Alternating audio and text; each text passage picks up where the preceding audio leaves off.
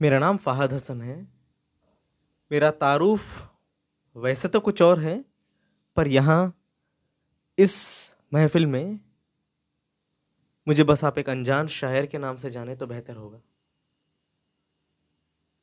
मैं उतना मशहूर और उतना काबिल शायर तो नहीं हूँ, पर कोशिश करता हूँ कि कुछ ऐसा लिखूँ जो सबको समझ आए।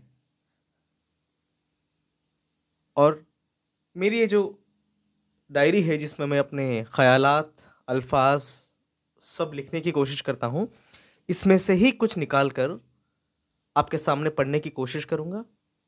और उसके पीछे जो जज्बात है, उसके पीछे जो छोटी सी कहानी है, वो बताने की कोशिश करूँगा।